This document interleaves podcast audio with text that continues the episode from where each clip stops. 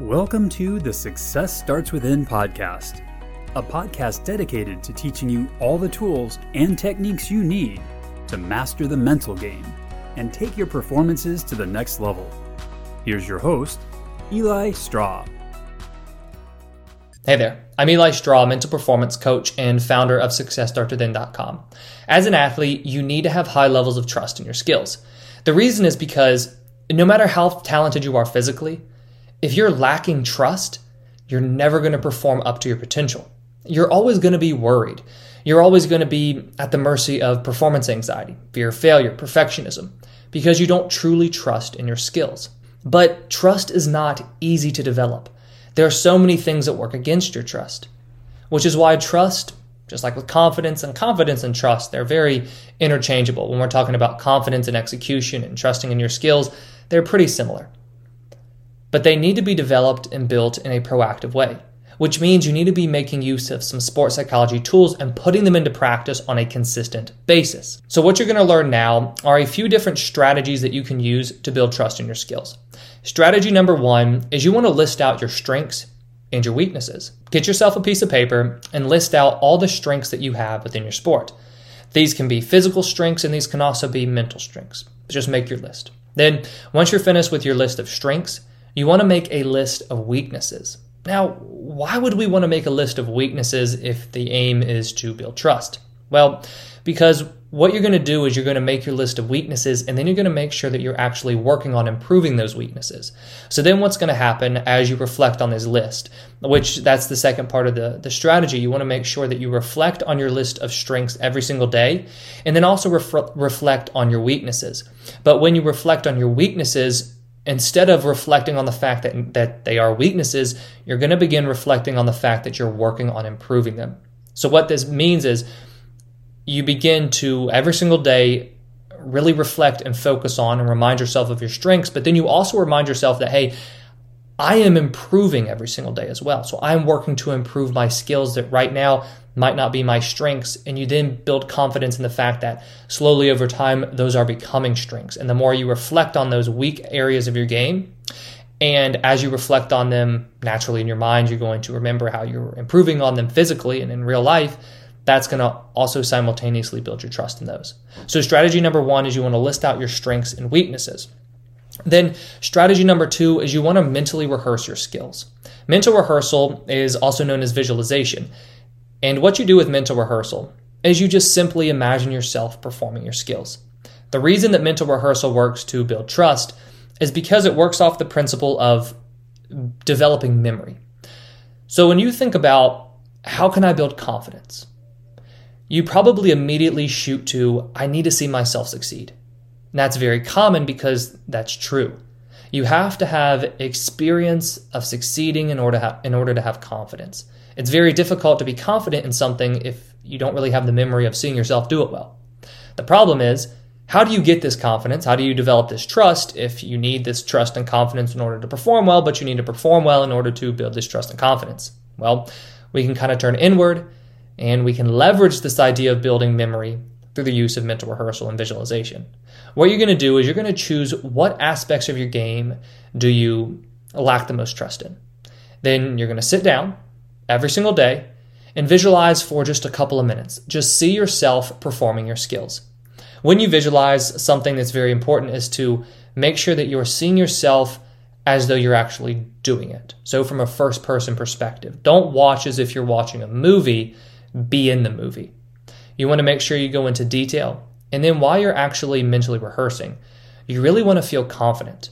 You want to feel the confidence and the trust that you're trying to build. And then afterwards, really feel successful and see yourself successfully perform your skills. The more you do this, the more trust you're going to build in your skills. And then strategy number three is you want to build trust through your words. The way you speak to yourself is going to have a direct impact on the way that you feel. This means that if you're thinking negative thoughts, likely you're going to doubt yourself. You're not going to be as confident. You're not going to trust in yourself as much. We want to change that. If your aim is to build trust in your skills, you want to make sure that you're speaking to yourself. You are thinking in a way as though you already have that trust. This is very tricky because naturally it feels like I don't trust myself. In order for me to tell myself that I do trust myself, I need to see myself perform well. But once again, that trust and that internal belief has to come first. So, what you can begin doing is make a list of all the negative and unhelpful thoughts that you have. This is known as cognitive restructuring. And then you take that list, you examine it, and you decide okay, these are not helpful. They're not helping me build trust. You really get to that understanding. Then you create an alternative for each of the statements. These alternatives, they don't have to be fluffy, they don't have to be they don't have to make you feel uncomfortable. They just need to be true. True in the sense that they match your future identity. You want them to match the trust that you're trying to build. Therefore, you need to say things like, I trust in my skills. I know I'm a great player.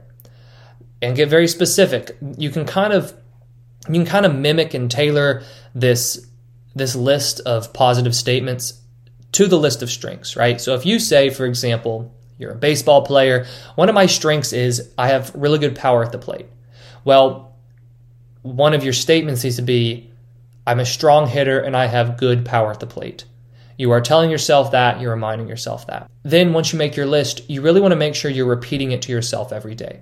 Because what happens once you begin to repeat these statements to yourself every day is that they actually alter your natural thought patterns, which means it's going to be easier to think this way. Therefore, as you go into a game, it's going to be more natural for you to think, I do trust in my skills, rather than saying, I don't know if I have it today. So, strategy number three is you want to make sure you're building trust through your words by using cognitive restructuring. And then the last strategy, strategy number four, is performance evaluation. You want to make sure that you've got in place a really good performance evaluation system. The worst thing that can happen is you see yourself perform well for two or three games. But then after that fourth game, you don't play so well. Naturally, you automatically react in the way that you've reacted in the past, which means you start to beat yourself up. You kind of get down on yourself. You identify immediately all the things you did wrong and you begin to nitpick yourself. What's going to happen to your trust? What's going to happen to your confidence? It's going to plummet. Because you're pretty much saying that everything that just happened was a fluke. You're getting upset with yourself and you're identifying all these mistakes you made. Now, I know you're going at that and, and you're doing it with the intent to improve. It's coming from a good place, but we just need to kind of change the execution of it. And the best way to change the execution of it is to put into practice a really good performance evaluation system. The performance evaluation system that I like the most, it's it's the simplest. It's just a couple of questions. After a game, you you first immediately ask yourself, what did I do well? If you're really struggling right now with being a perfectionist and you're really struggling with trusting in yourself and after every single game you find yourself nitpicking your performance, I suggest you do this on a piece of paper or you can do it in your phone but write down a list of all the things that you did well and maybe aim for about four or five items on that list. Then, once you make that list, reflect on it. Even if you felt like you had a, the crappiest game of your life, put some time and force yourself to reflect on the things that you did well. The reason you want to force yourself to do that is because your main objective is building trust, which means you have to take anything you can from every practice and every game to build that memory of success, to help you improve that experience in your mind of you succeeding. Then, once you've outlined all that, it's time to look at what you can improve. In this performance evaluation, you're not giving yourself the opportunity to really beat yourself up because that's not going to do any good. You already know you played badly. You already feel crappy. What's the point of beating yourself up? You're not getting anything valuable from that. So the second part of the exercise or the performance evaluation is to ask yourself, where can I improve? You're not saying, what did I do wrong? How crappy my day was? What the hell was I doing? You're saying, where can I improve? And just the same as you did with what did I do well, make yourself a list. Maybe aim for three, four, or five items on that list as well. Now, once you have that listed out, you put that into practice for this following week or the next training session and you say, okay, this is what I can improve upon. This is how I'm actually going to improve it. It's very similar to what you were doing with outlining your strengths and weaknesses. The weaknesses serve as information for you to improve. Where you can improve after a game, likewise, it's information for you to improve. Now, these four strategies, they are very, very powerful at helping you build trust in your skills. What I suggest that is that you choose about two of them to really begin with. One of the ones I really highly suggest that you use is the performance evaluation system, and then choose one of the other three to accompany that. And the important thing to remember is that repetition is key. If you want to build trust in yourself, you have to consistently put these strategies into practice. If you want to hear more mental game tips, subscribe to the podcast, subscribe to the Success Starts Within YouTube channel, follow Eli on Instagram, the handle is at Eli Straw, and subscribe to our weekly newsletter at successstartswithin.com.